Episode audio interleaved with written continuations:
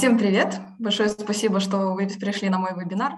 Поменяли сериальчик Netflix на что-то полезное, и я надеюсь, что я буду сегодня для вас полезной.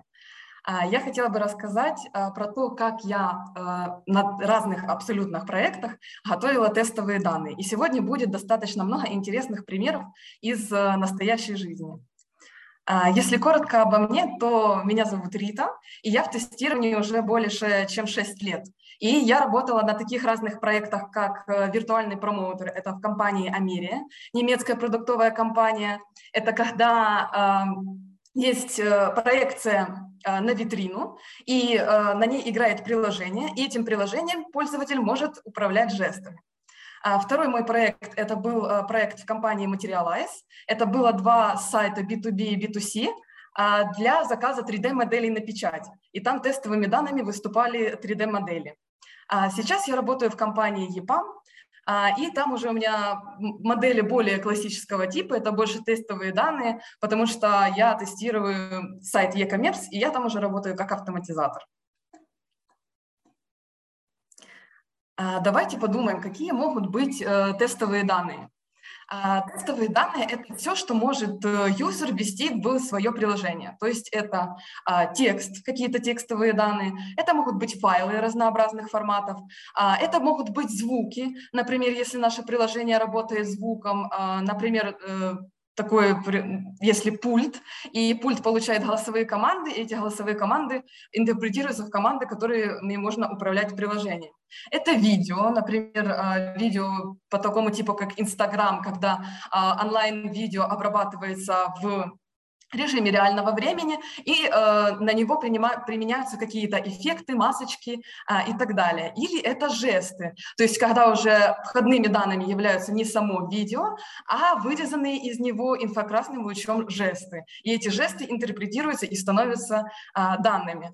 А также э, эти данные могут идти сетами, э, то есть самый простой э, сет э, входных данных э, текстового формата, это JSON-файлы, например, XML-файлы, или же это могут быть комбинации разнообразных форматов других файлов, такие как, например, э, видеофайл с звуковой дорожкой э, и что-то тому подобное.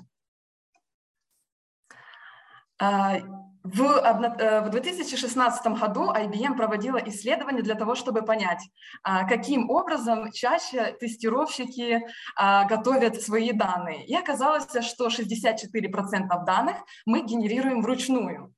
А, то есть это мы должны придумать какие-то входные текстовые данные, записать какие-то текстовые или видео, или звуковые файлы, или создать вручную какие-то э, какие специфические файлы с использованием каких-то других сторонних программ, которые будут использоваться в нашем приложении.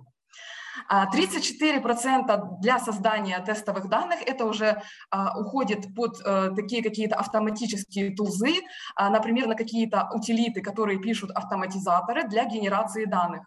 А, то есть, например, автоматизатор, он пишет метод, который будет генерировать э, по какому-то темплейту или алгоритму какой-то рандомный email, э, какой-то рандомный э, имя юзера, фамилия юзера, адрес, телефон, э, но это будут умные данные по определенному алгоритму. Э, или же сюда можно отнести э, какие-то сторонние уже существующие сервисы, программы, э, с помощью которых мы можем получать какие-то эти рандомные данные. Uh, то есть сюда бы я отнесла, например, а, а, сервис имейла рандомного. А, есть такие в интернете, можно просто загуглить и, например, получить на 10 минут какой-то рандомный имейл. И на этот имейл вы можете зарегистрировать юзера и даже получать э, письма и тестировать таким образом письма. Дальше у нас э, получается еще виды генерации данных – это какие-то синтетические инъекции и а, массовое копирование с продакшена. То есть это используется в тех а, случаях, когда нам нужно, чтобы наша система имела аналогичную продакшену а, базу данных с аналогичными данными. То есть в этом случае мы максимально приближаем нашу тестовую среду к production данным, но можем production данные в нашей тестовой среде немного изменять, а, и если того требует policy, то немного скрывать, для того, чтобы это были действительно нереальные данные, и таким образом они, получается, будут синтетические. А, и я бы хотела поговорить о такой теме. Как можно приготовить такой вот золотой датасет, который бы находил максимум проблем? А, то есть все мы знаем о таком принципе Паретта, когда 20% усилий могут принести 80% результатов. А, тут, я думаю, тоже можно применить к тому, что 20% хорошо подготовленных данных могут найти 80% проблем. И 20% хорошо подготовленных данных могут использоваться в 80% тест-кейсов.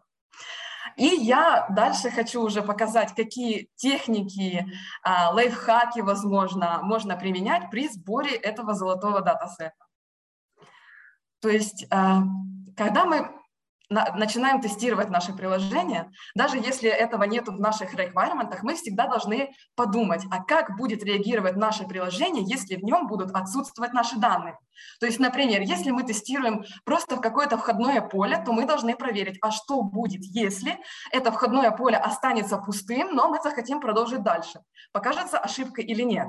Если наше приложение работает с файлами, то мы должны проверить, а что если мы загрузим в наше приложение файл, контент, контент которого отсутствует. То есть, например, юзер просто создал файл, дал ему какое-то название, но контент в нем отсутствует. А не поломается при этом ли наше приложение. Если же наше приложение работает с видео, то тут мы тоже должны проверить, а что будет, если мы прекратим видеопоток или же отключим нашу камеру физически? Продолжит оно а, свою работу в каком-то возможном режиме или должно правильно завершить свою работу? Далее мы должны подготовить уже валидный датасет. То есть на этом этапе мы должны полностью изучить те данные, ту функциональность, с которым наше приложение должно работать. То есть четко все реквайрменты выписываем и под каждый requirement правильно создаем данные. То есть это уже такой датасет, который проверяет четко функциональность нашего приложения и то, что наше приложение правильно обрабатывает эти данные, какие-то flow, и правильно сохраняет их в базе данных. А дальше у нас должен быть невалидный датасет для каких-то негативных кейсов. И тут я хотела бы продемонстрировать, какой у меня был приблизительный набор а, для тестирования моих 3D-файлов. А, то есть тут у меня некоторые файлы достались от моих предшественников на проекте, некоторые я брала с продакшена, некоторые я брала, когда, например, случался какой-то инцидент на продакшене, а, на каком-то специфичном файле, вот так действительно его юзер придумал, и я тогда анализировала этот инцидент и забирала себе этот файл в копилочку, чтобы такого больше не произошло. Поэтому у меня в коллекции всегда был файл э, слишком маленького размера, файл, у которого был настолько специфический контент, что он вис на наших алгоритмах, и тут нужно было протестировать, что у нас есть какой-то дедлайн, после которого наша система отвергнет этот файл и скажет, нет, ты его загружать не будешь, что-то с ним не так. Это были файлы с разнообразными тоже внутренними проблемами, какими-то проблемными углами, дырками, а, которые было сложно напечатать и э, отвергались нашим алгоритмам. Это были также файлы, которые превышали допустимый размер загрузочного файла в нашу систему, э, невалидных форматов, э, форматы, которые вообще не подходят, файлы со слишком длинными названиями и файлы, у которых, как у файла, могло отсутствовать какое-то э, свойство, например, превью картинка. А, дальше мы должны подумать о такой штуке, как нелегальный дата-формат. То есть сюда мы готовим и относим все то, что выглядит как э, хорошие данные, э, валидные данные, но при этом они нежелательны для нашей системы. А, то есть, например, мы готовим какого-то юзера, которого блокируем, у которого при этом валидный email, правильный пароль, но при логине в нашу систему система должна его отвергнуть. А, или же мы готовим файлы такого формата, который, например, ранее поддерживался нашей системой, но после того, как что-то изменилось, эти файлы должны отвергаться нашей системой и выдавать уже валидную ошибку. Есть также такие две классных техники, которые, я думаю, использует каждый тестировщик. Это техники а, граничных значений и эквивалентных значений. А, вот. И эти техники можно использовать как напрямую, так и немного инверсивно. То есть все мы знаем, как использовать это напрямую. То есть мы берем эти техники и непосредственно создаем данные, которые будут использоваться в тест-кейсах. То есть на примере какого-то входного поля, если у нас есть ограничения по минимальному максимальному размеру, по каким-то валидным э, допустимым символам, недопустимым, мы и пишем такие тест-кейсы. Создаем э, текстовые данные, которые э, минимального размера с допустимыми символами, максимального размера с допустимыми символами, чуть-чуть меньше, чуть-чуть больше, в одну и другую сторону, и то же самое с невалидными символами. Но я столкнулась в своей практике с таким занят... заданием, когда я эту практику немного использовала инверсивно. А, то есть э, э, поступило такое задание, что а, для тестирования менялся алгоритм приема материала для определенной модели, и можно было ей отметить свойство, что модель можно переворачивать, если удовлетворялись условия того, что если модель можно перевернуть и ось x влезет в y, а y влезет в x, то такую модель можно с этой галочкой, что ее можно переворачивать, отправлять на печать, а в противном случае нет. И тут получается, для того, чтобы это протестировать, я должна была тогда создать 12 э, тестовых файлов для прямого тестирования и еще несколько для эквивалентных значений, но я пошла немного наоборот. У меня был доступ э, на админку, где я могла менять эти граничные значения. Ну, я думаю, тут бы тоже могло подойти то, что если у вас есть доступ в базу данных, и вы могли бы менять эти граничные значения. И я, взяв одну модель, а, меняла в, э, на админке эти граничные значения по своим тест-кейсам, и таким образом на одной модели меняя граничные значения уже на админке и не создавая 16 файлов, я потестировала данный алгоритм. А, тут э, мой любимый проект с компанией Америя – это виртуальный промоутер. И что хочется сказать, что какие разные входные данные не были, но техники для их тестирования все-таки одинаковые. В данном случае, получается, входными данными для этого приложения был человек, и его скелет. Это было э, приложение для компании Lego. Они заказали как раз новое приложение для новой серии в свои магазины. И получается, когда программисты собрали это приложение и отдали мне его на тестирование, первое, что я сделала для того, чтобы его потестировать, я использовала технику граничных значений. Я просто перед этим приложением встала на колени для того, чтобы сымитировать рост ребенка, и оно не работало. То есть программисты сколько его тестировали, ходили, думали, а тестировщик, просто зная, как тестировать и как использовать технику ограниченных значений, вот так вот взял и быстренько нашел ошибку. А, поэтому, когда вы начинаете тестировать ваше приложение, вы должны досконально изучить а, входные данные вашего приложения. Вы должны эти данные изучить как объект, у которого есть все необходимые свойства, подумать вот максимально, какие свойства могут быть. И каждый каждую часть, каждую секцию этих данных, каждое это свойство вы должны протестировать.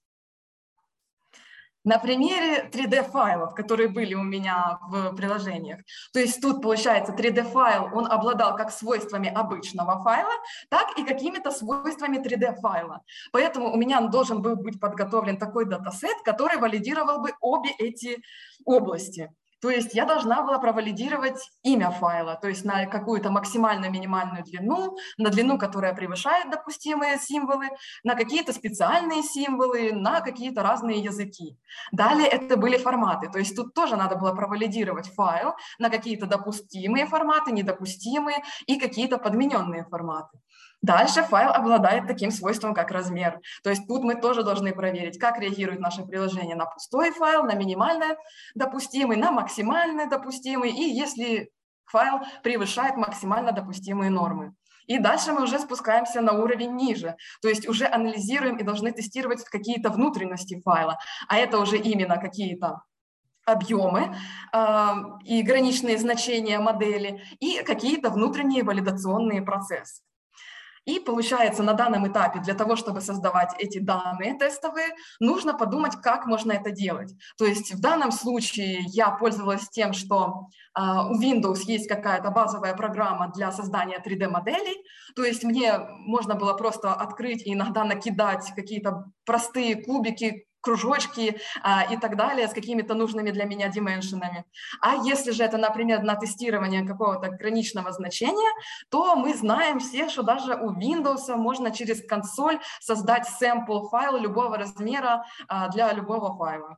Ну, этого хватит для того, чтобы проверить на какое-то граничное значение. А, также хочу рассказать вам о моей любимой технике, которая классно находит баги. Это техника когда э, переходных состояний. То есть мы придумываем все такие сценарии, юзер-сценарии, которые могут случиться с нашими данными. И при этом проверить, что трансформация наших данных происходит правильно, и конечный результат действительно тот, который мы ожидаем. То есть если это работа с файлами, то мы должны проверять э, такие user flow, как загрузка файла, э, заплавить какие-то сеттинги, задублицировать файл, удалить, проверить, что не удалился оригинальный файл, снова обновить, сделать какую-то копию и в конечном итоге уже сделать ордер и посмотреть, что данные после этой какой-то трансформации, э, трансформационных сценариев все-таки дошли до точки Б в том нужном состоянии, в котором и ожидалось. И эта техника а, тоже очень здорово работала на моем проекте с виртуальным промоутером. Это было огромное творчество тестировать этот проект с помощью этой техники. То есть у этого приложения было а, несколько сцен. Сцена idle – это когда в зоне видимости устройства, которое распознает жесты, не было никого. А, там просто, получается, рек... игралась реклама. Далее был режим активации, то есть это когда человек проходит мимо, включалась сцена, которая приглашала воспользоваться пользоваться приложением и учила, как ее правильно активировать. Потом была сцена непосредственно активации, то есть человек должен был поднять руку и активировать приложение. Мы очень это любили, потому что приложение было немецким, компания немецкая, и активация весело проходила. Вот. А, и дальше были сцены непосредственно с контентом.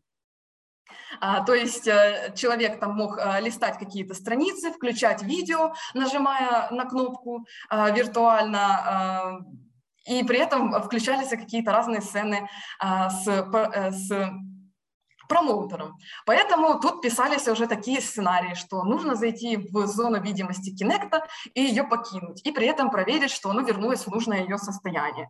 А далее зайти в зону не активировать и покинуть. Зайти в зону активировать и покинуть. Зайти в зону активировать, покинуть, потом опять вернуться. Потом зайти в зону активировать, включить сцену и уйти. Потом уже доходило до того, что подключались друзья-тестировщики, которые тоже приходили в зону, э, должно было протестировать фиксироваться, что э, primary user – это тот, который находится в зоне видимости, а не э, чуть дальше э, и так далее. И получается, тут я классно находила баги с помощью вот этих переходных состояний, с помощью того, что я делала критическое исчезание данных в этих переходных состояниях. То есть, например, при изменении сцен я просто выпрыгивала из этой зоны видимости и смотрела, что произойдет. И в таких случаях э, очень классно находились баги, приложение ломалось, э, и э, программисты это фиксили. Э, почему я так делала? Потому что э, до этого я работала суппортом, я поддерживала эти станции, я их обслуживала, и я видела, что эти станции, они стоят в торговых центрах, где большой поток людей, и люди действительно могут вот так вот в какой-то внезапный момент пропасть. И поэтому просто вот так вот э, заметив это, я делала такие техники и такие критические переходные сценарии для тестирования данного приложения. А, что очень важно также в переходных приложениях. Это то, что может не быть не написано в requirement, но должен помнить каждый тестировщик, а, какое бы это приложение ни было, это техники, которые вот мне 100% находили какие-то баги. Первое – это интернет-условия. То есть если ну, все наши приложения работают с интернетом, и мы должны проверить, а что будет, если мы включим-выключим интернет, или он будет нестабильным. А, то есть а, тут я баги находила как в виртуальном промоутере. Например, скачивается обновление нашего приложения, пропадает интернет, интернет снова подключается, а приложение снова докачаться не может, или еще хуже, пытается загрузиться то, которое не, не докачалось. И эти баги фиксились. А, также с помощью этой техники я нашла багу в финтех-проекте. А, получается, там было Redis Cache, который трекал изменения в базе данных. И только если в базе данных происходило какое-то изменение, сервиса это трекали и должны были подгрузить это в э, Redis Cache. И получается тоже, грубо говоря, этой техникой, просто дернув интернет, я посмотрела, что сервисы крэшнулись, не завелись и больше, естественно, не трекали никаких э, обновлений с базы данных. Второе – это крэш или перезапуск каких-то сторонних приложений, которые работают с вашим приложением. То есть тоже довольно классная рабочая техника. Тут мы должны проверять, что если э, стороннее приложение, на которое завязано наше приложение, крэшнулось, то наше приложение должно либо каким-то образом в каком-то формате продолжить свою работу, либо корректно ее завершить. То есть э, тут на примере виртуального промоутера, если э, выключался сервис, который ответственен за Kinect, устройство, которое трекает жесты, то приложение должно было продолжить свою работу просто как реклама. И если э, этот это приложение мы перезапускали, то приложение наше должно было снова его подхватить и снова работать в режиме виртуальной витрины. И далее это какие-то хардварные ищи. То есть, например, если ваше приложение завязано на какие-то а, хардварные части, вы должны проверить, а что будет, если а, какая-то хардварная часть выйдет ненадолго из строя, поломается, и что будет с нашим приложением. То есть, грубо говоря, на фоне той же, того же виртуального промоутера. Если наше Kinect-устройство вообще отключено, приложение должно было просто продолжить работу. Если мы снова подсоединяем ее через USB, приложение корректно должно было стартануть и снова работать без каких-то видимых для юзера эффектов. И сюда хочу сказать на фоне всего вышесказанного, что это приходит с опытом. Э, техника error guessing – это когда уже вы классно чувствуете свое приложение, у вас есть опыт того, где что, когда ломалось, и вы просто интуитивно в некоторых местах находите такие подходы, используете такие данные для того, чтобы найти какие-то ошибки. Поэтому как можно подготовить эти тестовые данные? Ну, грубо говоря, если у вас есть UI, то, пожалуйста, готовим данные через UI, особенно если вы мануальщик. То есть, если, например, вам нужен какой-то юзер, мы идем и логиним, и регистрируем этого юзера, логиним этого юзера. Если вам нужны данные какие-то, созданные под этим юзером, вы идете и вручную создаете эти данные. То есть, это black box, это юзер-сценарио, это достаточно просто но это может быть немного нестабильно, немного долго, и могут быть какие-то фейлы, например, если эти данные расшарены, и не вы один их используете. И, ну, грубо говоря, эти данные могут быть не уникальными и иногда спровоцировать какую-то неточность в проверке. Что касается автоматизации, то тут, конечно, лучше создавать каких-то каждый раз уникальных юзеров для чистоты эксперимента. Или же, а, например, а, мы сейчас используем такой подход, что а, идем через API, берем какого-то юзера, но при этом тщательно проверяем все условия, чтобы он удовлетворял всем условиям. И как бы в этом случае мы либо берем готового, который удовлетворяет условиям, либо же, если нет, то тогда создаем нового, что немного экономит все-таки время. И для автоматизации, получается, юзер, который создан а, мануально, может быть а, нехорошим подходом а, для использования. Нехорошим, но иногда это допускается, если не тянет за собой никаких последствий. Дальше хотела тоже рассказать о таком а, о такой штуке, как проверять а, огромный датасет. То есть, а, например, мне пришло такое задание, что нужно проверять алгоритм изменения цен, и для того, чтобы его проверить, там изменялось около 300 комбинаций цен. И для того, чтобы это проверить вручную, это, получается, нужно было задать э, три пункта технология, материал, финишинг и взять цену, и ты такой подумал, посидел, думаешь, нет, мануально нет, не пойдет, надо думать, как выходить из этой ситуации. И что, получается, нам для этого надо? Нам, получается, нужно создать, собрать эти 300 цен до того, как изменится алгоритм, и уже после, ну и просто сравнить. И получается, и как это сделать? Самый простой способ, который мне пришел в голову, ну, это API. То есть мы должны запустить API-реквесты для каждой этой комбинации материала, получить на них цену, а, сохранить файл и потом уже впоследствии сравнить. А, поэтому сейчас хочется рассказать просто такой general flow, как это сделать. Возможно, вам тоже пригодится это в будущем. То есть для того, чтобы это сделать, нам нужно определить, а, какие реквесты будут использоваться. Нам нужно также понять, какие модели данных будут использоваться. Возможно, нужна или не нужна какая-то аутентификация. И подготовить э, эти данные для тестирования. А, как можно определить, какие нам нужны реквесты? То есть тут два способа. Если у вас есть э, Swagger или еще какая-то документация, вы можете пойти туда, взять оттуда эти реквесты. Если этого нет, то второй способ. Вы э, делаете на веб-приложении вашу работу как бы мануально, но при этом в DevTools, в нетворке смотрите, какие эндпоинты дергаются, и потом их используете. А, после того, как мы определили, какие у нас будут работать запросы, нам необходимо собрать данные, которые будут запускаться в этих запросах.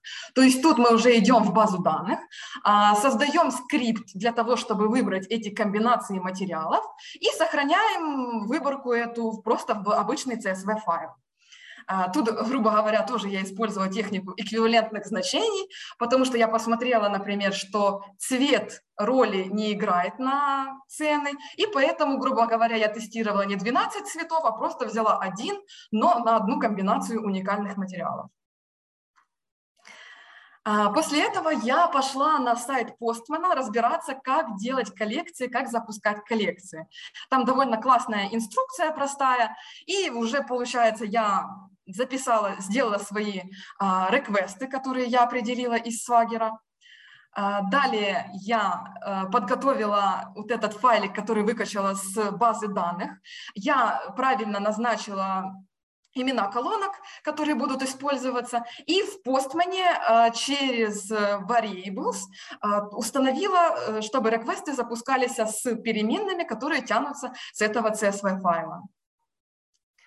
А, дальше я просто взяла и проранила всю коллекцию для того, чтобы запостить продукт в определенной комбинации материалов и потом сделать второй запрос для того, чтобы получить цену на этот материал.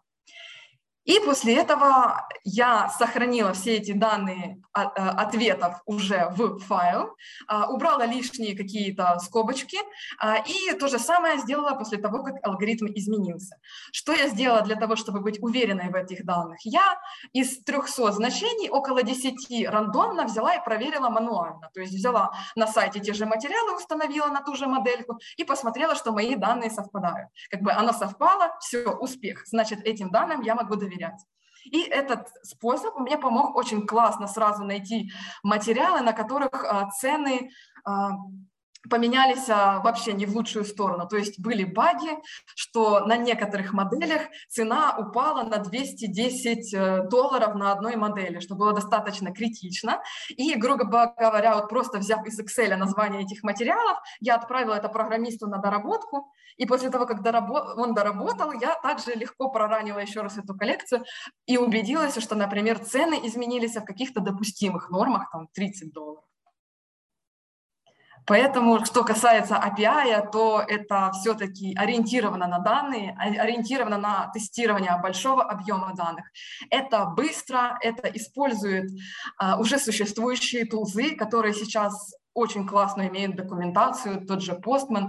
А, и это, например, если это касается автоматизаторов, это может ускорить э, автотесты. То есть, например, автоматизаторы очень часто берут и делают какие-то прекондишналы а, или берут какие-то данные, с которыми нужно сравнить через API. Что из этого может быть?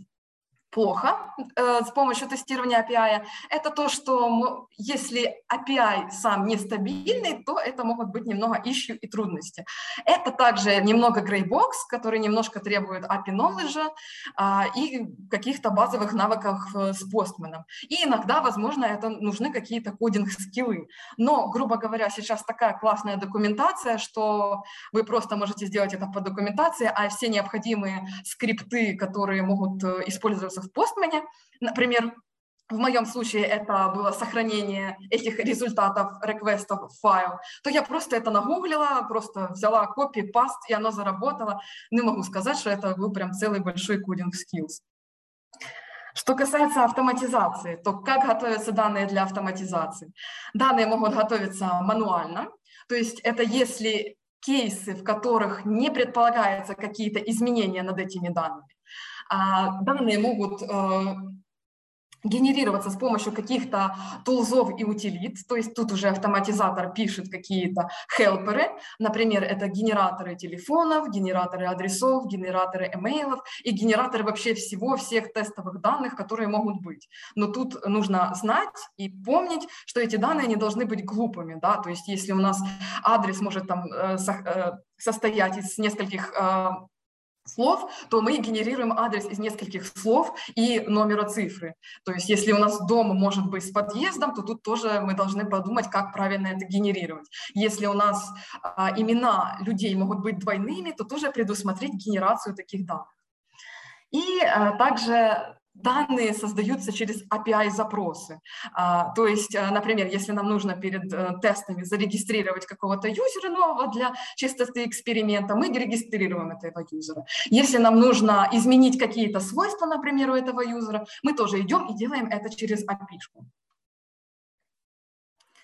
А, как это может выглядеть э, в самих э, автотестах? То есть если это касается данных, которые не изменяются, то мы непосредственно можем их а, писать э, в тест-кейсах.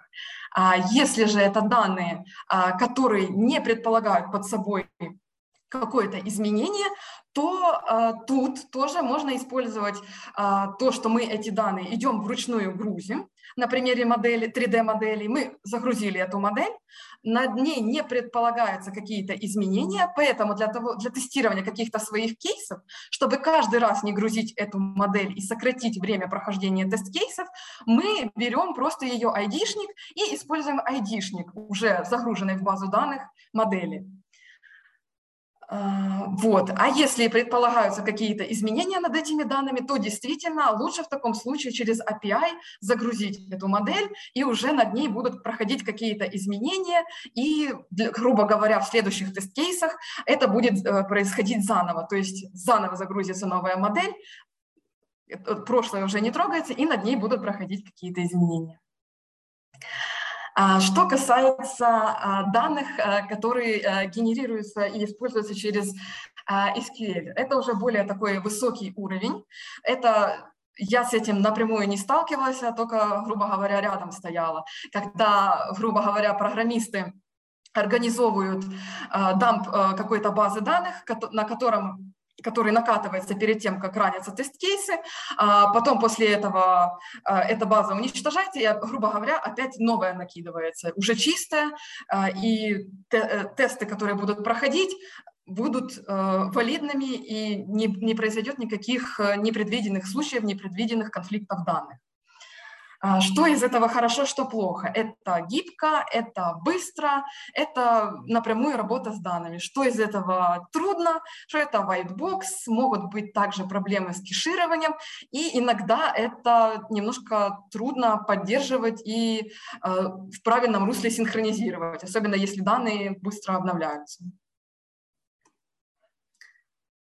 И из этого всего хотелось бы сделать какой-то general summary по поводу того, как готовить данные. Это то, что когда мы готовим данные, то использовать только какие-то свежие данные для чистоты эксперимента.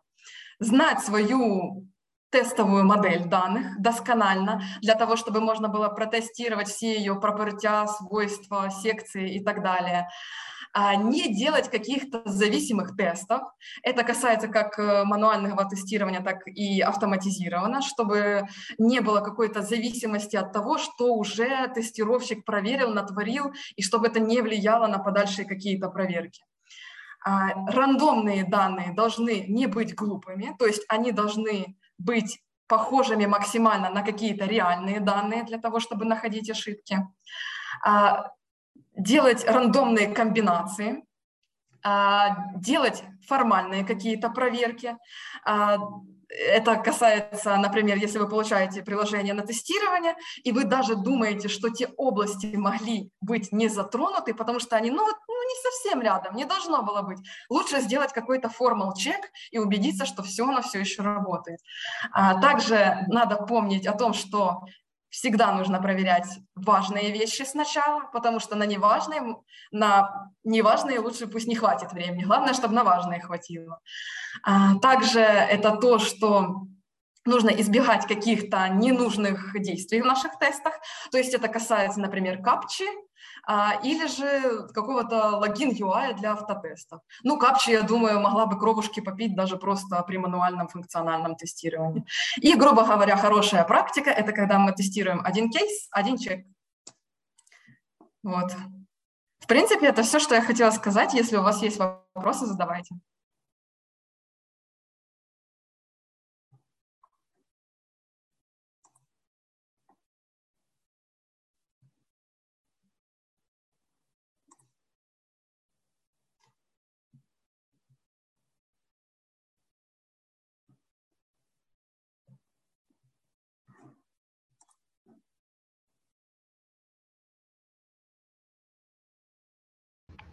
Можно спросить? Да, конечно. А, вы там сказали, чтобы, э, чтобы правильно составить все эти эм, эм, кейсы, нужно, иметь, э, нужно знать инпуты и аутпуты, да? Да. А можно про это чуть-чуть поподробнее? Ну, тут получается как? Вы должны изучить э, requirements, которые к вам поступают максимально.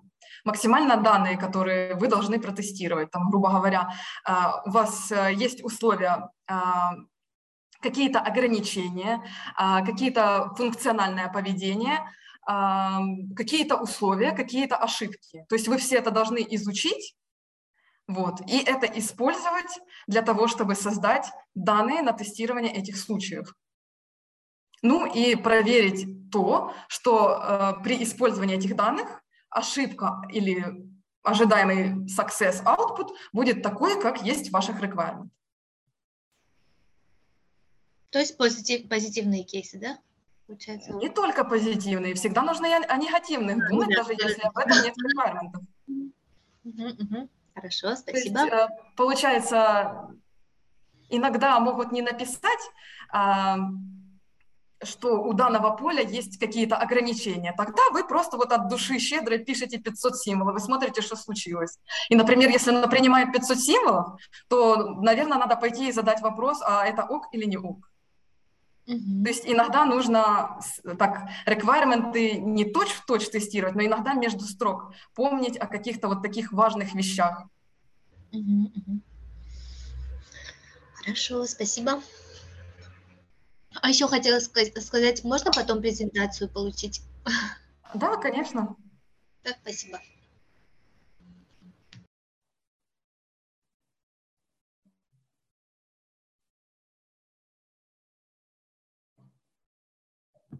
Так, Маргарит, маємо ще запитання в чаті.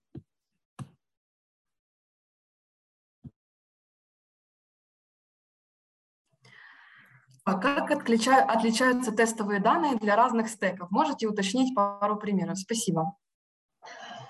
А, так, э, грубо говоря, э, я работала на четырех разных проектах, где тестовые данные были это А, человек, а, второе это были 3D-файлы, потом я работала в финтех-проекте, а, там, где были XML-файлы бизнес-формата входными данными. И сейчас я работаю на классическом e-commerce проекте, там, где это просто больше как JSON-файлы, JSON-объекты и просто текстовые данные.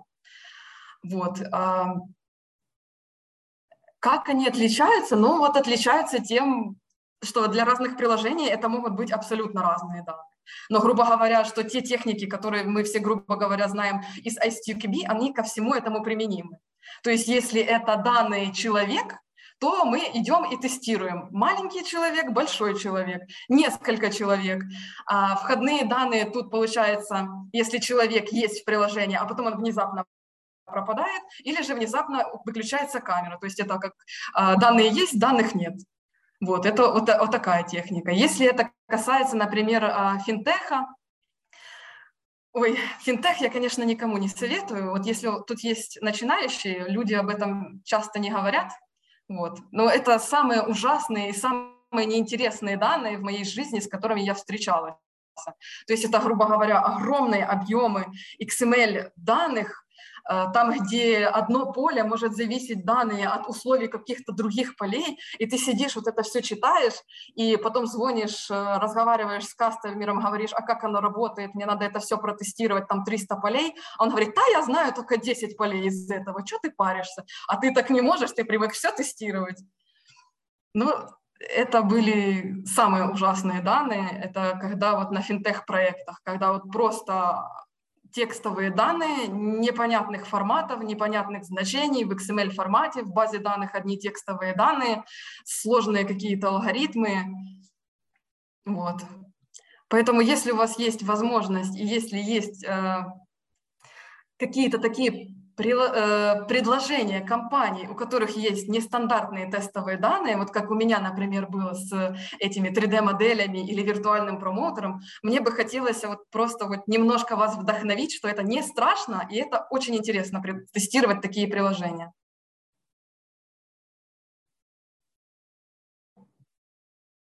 Вот, надеюсь, я ответила на ваш вопрос. Э,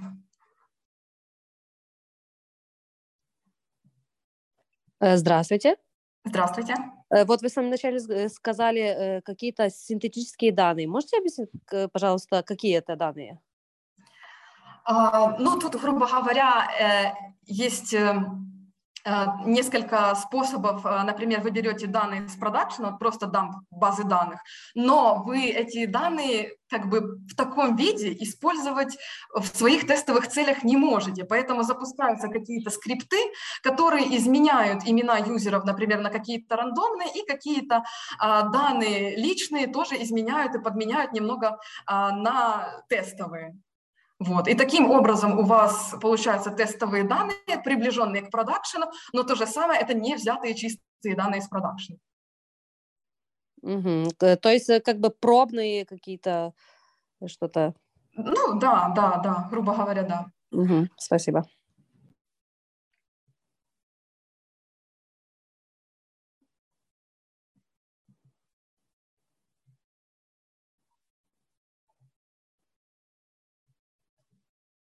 А еще очень интересно, скажите, пожалуйста, сколько времени ушло на этот проект с промоутером? Очень интересно, потому что ну, интересный проект. А, да, я там проработала дольше всего. А, то есть я, получается, туда пришла как э, суппорт-инженер и работала год суппорт-инженером. И именно моя карьера тестировщика началась а, с этого проекта. Вот как джун-тестировщик я начала там работать. И я, в общем, в этой компании проработала пять лет. И это, получается, был он как стартап, он начинался а, сначала с а, такой бочки, в которой было два проектора, изображение между ними э, вместе соединялось, и эти два проектора проецировали изображение на витрину. То есть на витрине у нас была наклеена специальная пленка, а сверху витрины был поставлен Kinect, это то устройство, которое трекает жесты. И это было вот такое первое поколение, которое мы тестировали. А второе поколение уже было, это когда для нас э, под большой огромный телевизор сделали такую стойку, в которой уже спрятали этот Kinect, а, и он занимал намного меньше места, и его ставили в магазинах Лего или там в каких-то тоже торговых центрах. А, насколько я знаю, этот проект э, до сих пор живет, э, до сих пор развивается. А, я думаю, у него сейчас э, ну, открылось второе дыхание из-за того, что пандемия, и это модно, стильно, молодежно что-то no-touch использовать. Вот. И они сейчас развиваются, тоже пробуют новые технологии еще работают, знаю. Значит, было интересно, да? Да, да, было очень интересно, максимально творчески. Наверное, это вот как для тестировщика это была самая творческая работа. То есть я работала там пять лет, и мне не надоедало. Ну да, если, то есть, э, ну, ваш пример показывает, что даже если ты начинающий, то уже можешь сразу попасть в какой-то крупный, ну, какой-то крупный проект, да? Конечно, да, да, почему бы нет? То есть я была, я же говорю, я просто была как суппорт-инженер, я только закончила институт, э, и я попала в эту компанию. Я просто, когда увидела этот виртуальный промоутер, вот я так загорелась, а я, я, я читала книги за поем про тестирование, смотрела разные вебинары, прошла, сдала за свои деньги ICQB, только вот, пожалуйста, я хочу, дайте мне шанс, я буду джуном. Ну и, грубо говоря, мне сыграла очень на руку вот тот error guessing, о котором я говорила, потому что я работала с упором, и я видела, какие есть проблемы. Я эти проблемы решала. И когда мне дали шанс быть э, джуном-тестировщиком на этом проекте, я сразу зашла с козырей, с тех проблем, которые я знала, да, и которые там не находили тестировщики. И я сразу вот так вот пачки выдавала, и, грубо говоря, мой приход на этот проект сразу дал ощутимый результат и большую стабильность проекта. Угу. А скажи, пожалуйста, где вы искали, ну, где вы нашли эту вакансию, ну, информацию о проекте? Это есть какие-то сайты или просто резюме, или а, как? Грубо говоря, я тогда просто только закончила институт, я даже, по-моему, на Work.ua загрузила свое резюме, и они со мной связались. Но, грубо говоря, тут что сыграло мне на руку, что они искали специалиста с немецким языком ну, технического специалиста и с немецким. И я думаю, что вот мне просто вот повезло быть в нужное время, в нужном месте.